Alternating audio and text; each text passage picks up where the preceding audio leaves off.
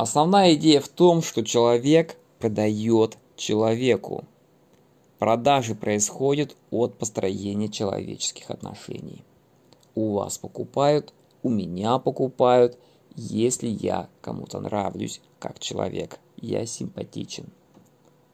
И это, наверное, самое главное. Нельзя сделать продажи там полностью автоматизированы, особенно в области услуг, более-менее сложных, интеллектуальных. Всегда человек захочет с вами познакомиться сначала, узнать, кто вы, что вы. И только после этого он будет, возможно, готов что-то заказать.